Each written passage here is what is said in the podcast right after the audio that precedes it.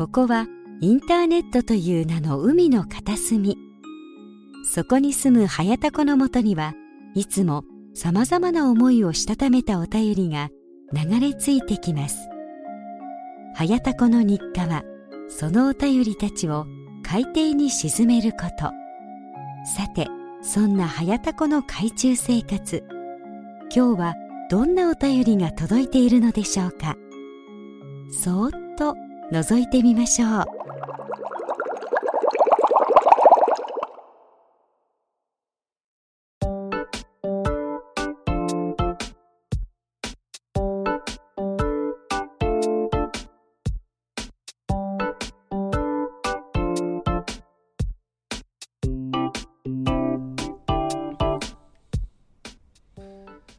はいどうも、はやたこです。えー、タコラジこと、はやたこの海中生活25日目でございます。今回もよろしくお願いいたします。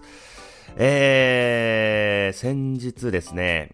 桜通信の桜剛さんがですね、えー、小倉でおすすめの、えー、なんか福岡っぽいお店、えー、ありますかということで、えー、ツイートをされてたので、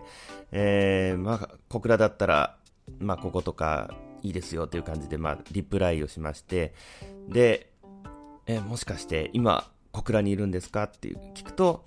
いや、今ではないです、後日ですっていうことだったので、えー、会いたいと思って。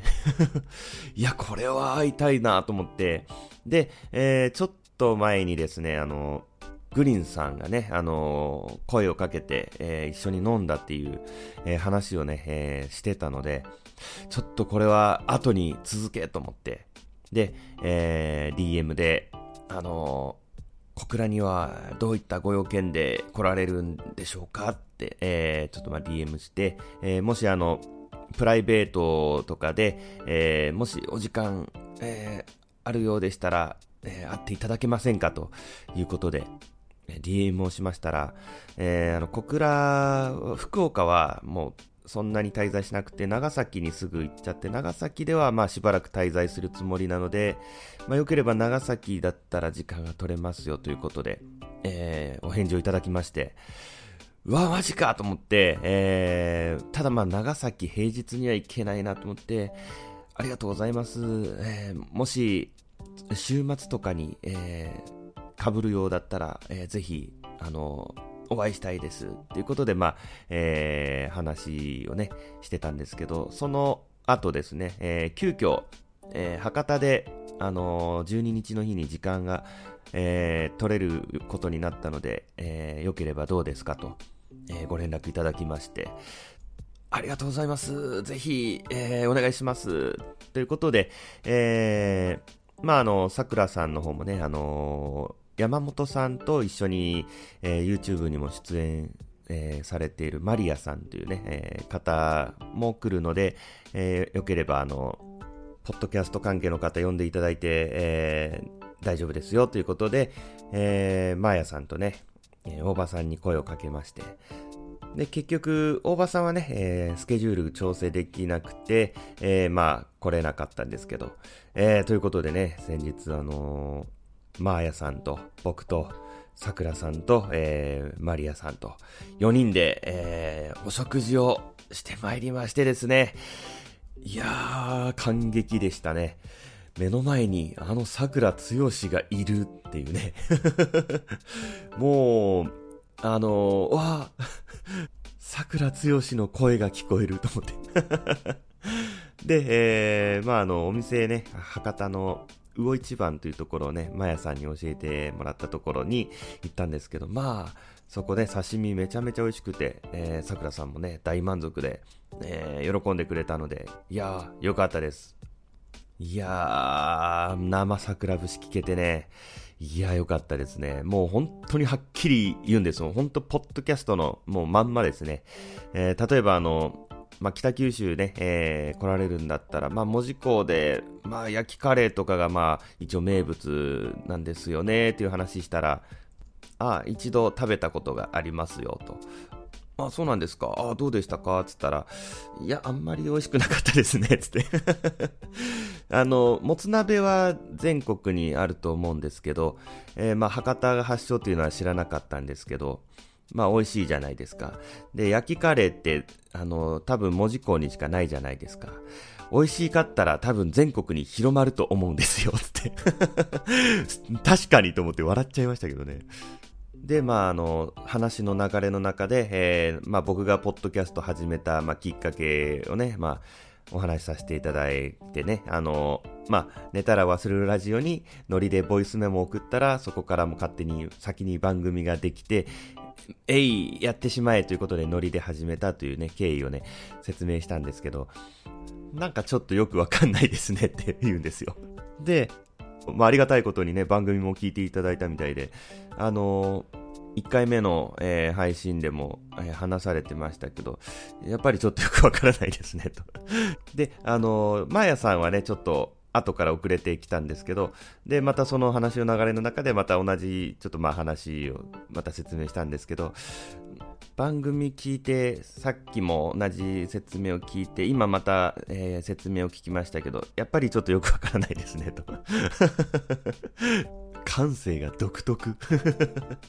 いや、まあでも、あの、まあ最初はちょっとね、えー、まあ、ビッグネームなんで、えー、緊張したんですけど、まああの、結構、意外と、意外とって言ったらまあ失礼ですけど、ちょっと人見知りっぽい感じなのかなって思ったけど、結構ね、あの、話してくださって、いや、楽しかったですね。もう本当にありがとうございました。はい、えー、ということでね、自慢話はこれぐらいにしまして、えー、今回はね、えー、発達障害について、えー、ちょっとね、えー、まあ、お話しさせていただこうかということで、えー、まずね、えー、発達障害とは何ぞやと、えー、ね、もしかしたら思われる方もいらっしゃるかもしれません。まあ最近はね、えー、まあ割と認知されてきた言葉ではあるんですけども、まあ、平たく言うとですね、えー、まあ、自閉症の一種で、えー、ございまして、えー、まあ、自閉症スペクトラムと、え呼ばれるものの中に、え自閉症と、え高機能自閉症、えそしてアスペルガー症候群、えあと否定系発達障害と、まあ、えあとは、なんだっけな、な、なんか、まだね、あの、細かい分類がちょっといろいろあるんですけど、最近はね、もう、え、その、それぞれの特徴が重なり合ってて、はっきりこれだっていうんじゃなくて、もう自閉症スペクトラムっていうもう大きくくくられる、ことが多いみたいですね。で、えー、その中でもね、えー、まあ、アスペルガー症候群という、えー、ものが多分一番、まあ、有名な言葉だと思うんですけれども、まあ、これは、えまあ、簡単に言うと、え知的障害のない、え自閉症ということで、まあ、あの、自閉症のね、3つの、えー、特徴である、対人関係の障害、えー、コミュニケーションの障害、えー、そしてパターン化した興味や活動という、まあ、3つの特徴を持ちつつも知的障害はなくむしろ定型発達者よりも IQ が高い、えー、人が、えー、まあ、多い傾向にあるということで、まあ、いわゆる、え、変わり者なんですよね。で、この、まあ、いわゆる発達障害の、えー、人っていうのが、えー、まあ、その見た目は、あのー、普通の人と変わらなくて、で、えー、その、得意不得意がすごくはっきりしてるんですよ。で、えー、もう何事も両極端で、だからあの、すごい得意なことは人よりすごくできるのに、えー、苦手なことは人より全然できないというこのアンバランスさで、えー、なんでそのやればできるのにやらないんだっていうふうに思われてしまうと。で、さらには、えー、まあ、その、アスペルガーの人たちは、えー、まあ、注意欠陥多動障害という ADHD を、まあ、大体併発しやすいということで、えー、まあ、ADHD の特徴としては、まあ、文字通り、えー、注意欠陥、えー、そして多動症、そして衝動性と、えー、いうことで、まあ、あの、ものをね、えー、よく忘れたり、黙っ、えー、じっとし続けられないとかね、えー、まあ、じっと座ってられない。まあ、あとは、えー、絶え間なく喋り続ける。え他の人を遮って喋るとかね、え自分の話す順番を待つことができない。あと、これはまあ、アスペルガーの、えまあ、特徴ともちょっと関わってくるんですけど、えまあ、アスペルガーの人は、自分の興味のあることをとにかく、えひたすら喋、えー、るという特徴がありますんで、で、さらには、あの、空気が、えー、読めないとね、えー、いわゆる、まあ、いわゆるそれがアスペ、アスペって言われるやつなんですけど、えー、まあ、その、こう自分が話したいことを一方的にわーっと喋るっていうことが、えー、その相手が興味があるとかないとかが、えー、まあ、その、考えにくいというか実感しにくいというのかな。まあ、あの、大人になってくると、その経験として、まあ、あの、興味を持ってないかもしれないなと、えいう理論的に分かってくるんですけど、まあ、子供のうちとか、えー、自分が発達障害だって知らない、気づいてない人は、えー、まあ、本当に、その、相手がどう思ってるかとか分かんなくて、えー、本当に一方的に、うわーってもう好きなこと、自分が喋りたいことを相手に遮って喋るという、え、特徴があります。ということで、えー、まあちょっと、あのー、アスペルガーとね、えー、ADHD の特徴をちょっとこう、えー、まあ大まかな大きな特徴をね、ざっとこう、ちょっと、えー、まあちょっと羅列しますんで、まあちょっと自己診断的な感じでね、あれ？これ、俺当てはまるんじゃねって思った方は、ぜひね、あのー、発達障害支援センターとかなんかそういうところでね、えー、まあ診断とかテストが受けれるので、まああのーだいぶね、えー、自覚してるとすごく、えー、生きやすく、生活しやすくなりますのでね。はい。えー、ということで、え、まずはね、アスペルガー症候群の特徴から、え、ちょっとね、えー、上げていきますと、え、まずね、多舌、饒舌ということで、あの、まあよく喋ります。まあこれは、え、興味が、え、まああの、狭くてね、特定の、えー、物事に対して、えー、すごくもうハマるというかね、まあ、そういう特徴があるので、えー、まあ、そのこととかに、ね、ついて、もうとにかく喋、えー、ります。で、声が大きい。これはもう、ね、えー、まあ、僕をね、見ていただいたらわかると思いますけどね、えー、コントロールがね、できません。で、えー、冗談を真に受けると。えー、まあ、あの、だいぶね、えー、まあ、大人になってくると経験からこういう時は冗談かなっていうあの推測を立てて、えー、まあ今こういう時に、まあ、こういう表情でこういうことを言うのは、まあ、冗談なのかなという、えー、まあ、判断をね、いちいちしないといけないんですけれども、まあ、あの、まあ、子供の場合はね、えー、とにかく冗談とか、あの、全部真に受けますね。えー、そしてですね、えー、他人に対する興味が薄い。もうあのー、本当にね、他人はどうでもいいって思ってますからね。あのまあ、あの、大人になるにつれて、えまあ、だんだんその社会的なこの、なんていうんかな、この状況っていうのをまあ、考えることができるようになってくるので、あ、えー、こういう状況でなんかこういうなんかえー、行動してるとか、こういうこと言ってるとか、えー、いうのは、ま困ってるのかな困ってるんだったら、ま助けた方がいいよね、社会的にという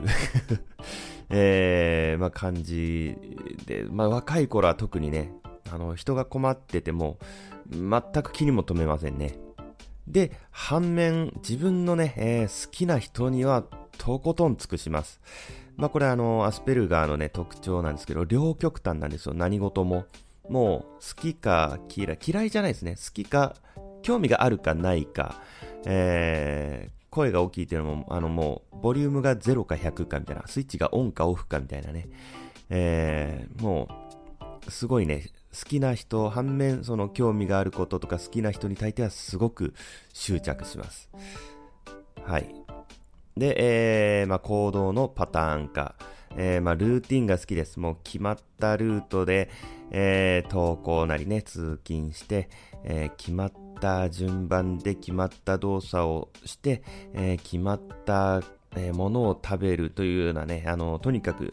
えー、パターン化されがちです。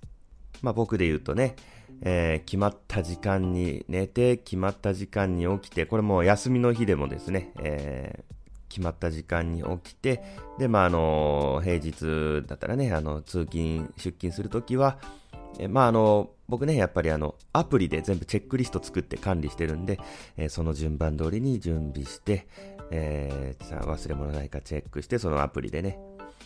で、決まった時間に家を出て、決まったじ、えー、決まったルートを通り、えー、決まった時間に着き、で、えー、決まったものを食べ、もう僕、毎日、毎食、3食牛丼ですからね もうね、牛丼でできてますね、僕の体は。はい。えー、そして融通が効かない。もうこれはだからそのパターンから外れると、途端に、えー、まあ、ストレスを感じたりとかですね。えー、まあ、とにかくあの臨機応変に対処するのが苦手ですね。で、えー、まあ、興味対象の、えー、過集中。もう、すごくね、えー、もう、名前呼ばれても気づかないほどに、えー、まあ、その、もう集中しだすと、もう、すごく集中します。もう、文字通りね、寝食を忘れてっていう状態になります。まあ僕の場合はね、これまたあの、えー、プロダクティブというね、えー、習慣を管理するアプリでね、えー、決まった時間に、えー、あの、はい、これ、今からこれする時間ですよっていうのでね、えー、管理してます。えー、そしてですね、えー、頼まれたら断れない。これはね、断れないんですよね。なん、断ったら悪いなっていうよりは、その、断ることによって、えー、なんか嫌われたくないなっていう方が強いのかな。うん、その断っても全然いい状況とか、えー、まあその断っても別にね、全然気にも留めないだろうけども、えー、やっぱりそのね、子供の時からずっとやっぱりその、人の気持ちや感情が理解しにくいっていうのがあって、えー、まあ、それでやっぱり思ったことを言って、えー、ね、なんか喧嘩になったり傷つけたりとかいうのを経験してる、してるから、なるべく意に沿う、そぐうようにしようという、おそらく、えー、思考が働くのかなと思います。えー、思ったことをそしてはっきり言う。これはね、あの、悪気はないんです。もう事実をただ言ってるだけなんです。まあこれもね、あの、まあ、自覚してて、えー、まあその、人生経験とか、まあ、社会経験を、えー、積んでくると、えー、まあ、こういう時にこういうことは言っちゃいけないなという、えー、その知識として、え、理解してくるんで、え、まあ、あの、その、本当にね、思ったことズバズバ言うことはね、その、まあ、やっぱりなくなってはくるんですけど、抑えてね。まあ、ただやっぱりその、でも、お酒を飲んでたり、えー、ちょっとその、注意してないというか、ちょちょっと、ちょっと気が緩んでる時とかはポロッとそのままね、思ったことを言っちゃいますよね。えー、そしてですね、曖昧な聞き方をされると意味がわからない。これはね、あの、最近どうとかいうのがね、マジでね マジでわかりません。これも経験的に、こういう時に最近どうって聞くのは、もしかしたら、えー、例えばその間柄、相手が仕事の人だったら、仕事関係の人だったら、ま、仕事のことかなとかね。っていうので、えー、まあ答えるんですけど、その、しどろもどろになります、絶対。最近どうとか、どんな感じとか言われると。絶対しどもどろになって多分検討外れのことも言ってると思います。で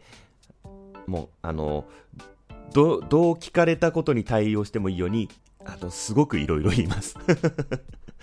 もうそのどうっていうので思い当たることを全部言います。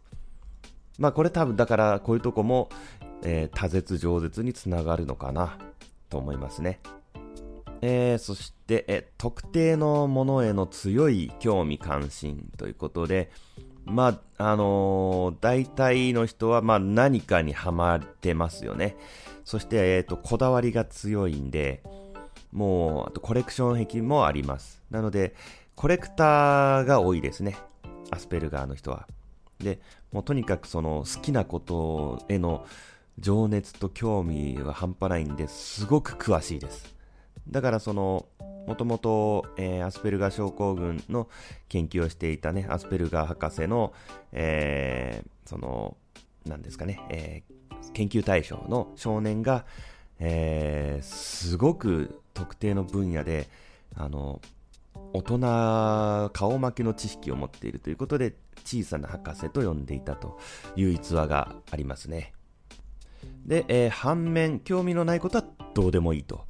まあ、これは、えーまあ、の他人に対する興味が薄いというところにつながりますけども、えー、だからこだわりがすごく強いところはもうこだわるんですけど、例えばその、もうこの、この、この服じゃなきゃ嫌だとか、こうじゃなきゃ嫌だっていうこと以外は自分の興味ないことは本当にどうでもよくて、例えばその、ファッションとかに興味がない人だと、えー、本当にボロボロの服を着てたり、えー、そして逆に、えー、こだわりが強いっていうのが、えー、悪い方向に行ってもう毎日同じ服、もう洗濯もせずにみたいなパターンの人もいるみたいですね。まあ僕は幸いにしてね、えー、ちょっとまあ、えー、ファッションの方にもね、興味がありますんで、えー、そういうことはないんですけど、でも、あの、お気に入りのコーデを毎日、毎日というかもう、えー、毎回もそれ着ていきたいんですよ、本当は。ただ、やっぱり、また前と同じ服着てるって思われるのは、あの、あれだなっていうことで、まあ頑張ってね、えー、違うコーディネートで、えー、まあ、着たりするんですけど、本当はもう人目気にしなくていいんだったらもう、その、その時の一番お気に入りのね、えー、もうコーディネートでね、えー、行きたいんですけど、まあね、難しいですよね。えー、そして、えー、その場限りの人間関係が多い。まあだからこれも、えー、他人に対する興味が薄いっていうとこから来るんですけど、基本的に、えー、アスペルガーの、えー、人っていうのは、あの、積極的に自分から他人に関わろうとしないので、だからあの、誘われて、えー、あ、これもね、あの、3つに分かれるんですよね。あの、受動型と積極キー型と、えー、引きこもり型みたいなやつがあって、まあ、基本的にはね、まあ、受動型が多いんですけど、まあ、一人の世界、一匹狼、一人行動が好きなんで。で、えー、その引きこもり型に関しては本当にもう人から誘われることすらもストレスという、えー、本当に、えー、コミュニケーションできない人なんですけども、僕も、まあ、急に誘われたりすると、えー、みたいな、自分のこの決まったこのパターンの予定っていうかもう動きがあるのにって思うんですけど、実際に、あのー、もう出かけてしまうと、まあ楽しんじゃうんですけどね。うん、まあ、えー、まあそういうわけで、えー、まあその場限りの、えー、人間関係が多いと。えー、そして独自のルールがある。まあ、これもこだわりが強いというところからですね。うん、あの型にはまりたいんで、もうパターン化したいんで、そのルールは結構守りたい傾向にあるんですけど、でも独自のルールがあるんですよ。だからその法律とか、まあ、交通ルールとかを完全になんかきっちり、えー、守るとかじゃなくて、その独自のそこになんかもうルールを作ってそれを守るみたいなね。えー、まあめんどくさいですよね。で、あと物持ちがいい。えー、これはだからその、好きなものというか興味がある同じものを使いたいんですよね、基本的にずっと。